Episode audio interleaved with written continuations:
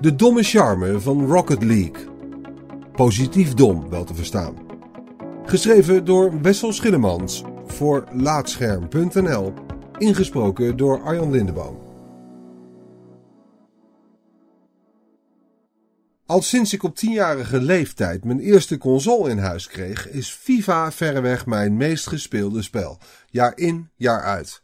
Ondanks de hulp die ik eind vorig jaar van een e-sporter kreeg, begon ik langzaam maar zeker mijn interesse in de voetbalsimulatie te verliezen.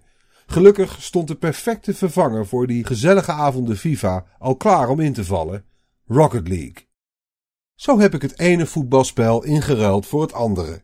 Voor wie niet bekend is met het concept, in Rocket League speel je met 1 tot 4 spelers tegen even zoveel mensen of bots en ram je in een van de diverse arena's met verschillende auto's tegen een bal aan om deze in het doel van de tegenstander te krijgen.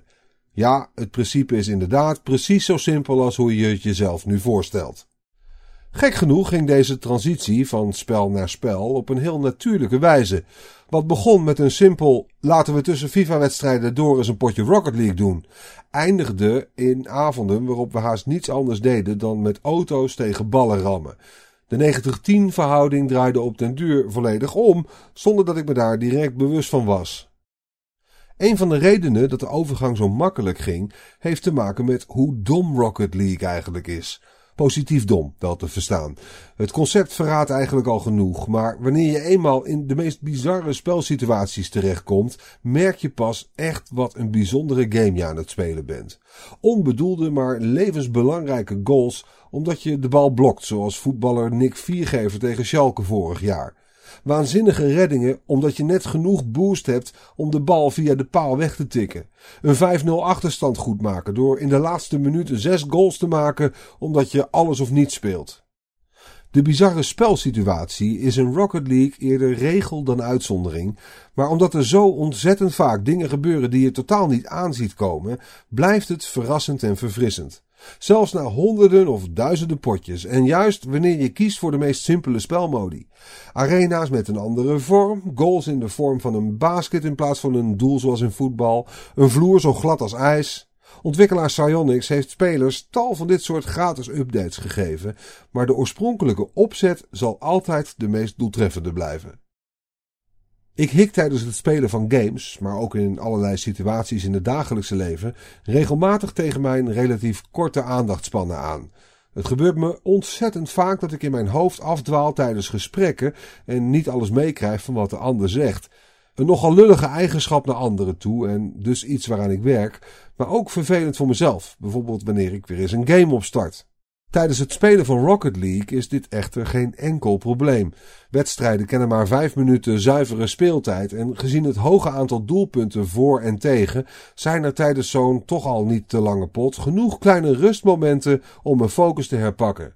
De intermezzo's gunnen me ook net genoeg tijd om nog snel mijn tactiek te bespreken met een medespeler. Elk spel tegen anderen met enige vorm van scores is per definitie competitief. Maar het is de invulling die Rocket League hieraan geeft die ervoor zorgt dat ik naar het spel terug blijf keren.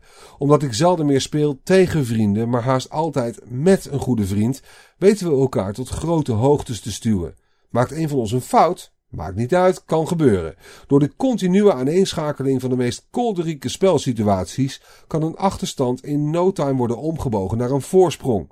Er is haast altijd genoeg tijd om fouten recht te zetten. En zelfs in een wedstrijd waarin je de ene naar de andere bal mist, kun je zomaar een briljante wedstrijdbeslissende actie maken. Rocket League is daardoor een van de weinige competitieve spellen waar faalangst amper een rol van betekenis speelt voor me. En ik zeg je eerlijk, dat voelt als een verademing. En dus spelen we na een verliespartij vijf minuten later gewoon weer een nieuw potje. Winnen doe je samen, maar verliezen net zo goed. En mocht dat verliezen onverhoopt toch gebeuren, dan maakt het geen moer uit, want laten we wel wezen, Rocket League is toch vooral dom. Alleen wanneer een doelpunt echt lang uitblijft, merk ik de effecten van serieuze spanning. Mijn hartslag gaat licht omhoog en de focus lijkt te verdwijnen. Het is tegelijkertijd een goede training om langer bij de les te blijven dan normaal en me niet te laten leiden door die vermalendijde faalangst. Er is dan ook maar weinig in het leven dat me zo'n geweldig gevoel geeft als het maken van de beslissende goal in de vierde minuut van de verlenging. Ondanks de spanning toch presteren.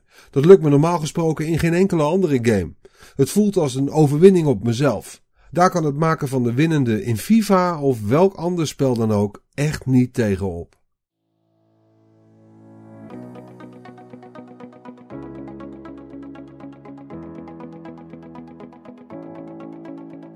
Dankjewel voor het luisteren naar deze aflevering van Laatscherm voorgelezen. Als je waardeert wat we hier doen, dan zouden we het leuk vinden als je iemand anders vertelt over laatscherm.nl of een van onze verhalen deelt op social media. Je kunt ook heel eenvoudig 5 sterren achterlaten in de podcast-app van Apple en eventueel een recensie, waardoor we weer beter vindbaar worden voor anderen. Luister ook naar onze andere podcast Praatscherm en ga voor meer verhalen, geschreven of gesproken, naar laatscherm.nl.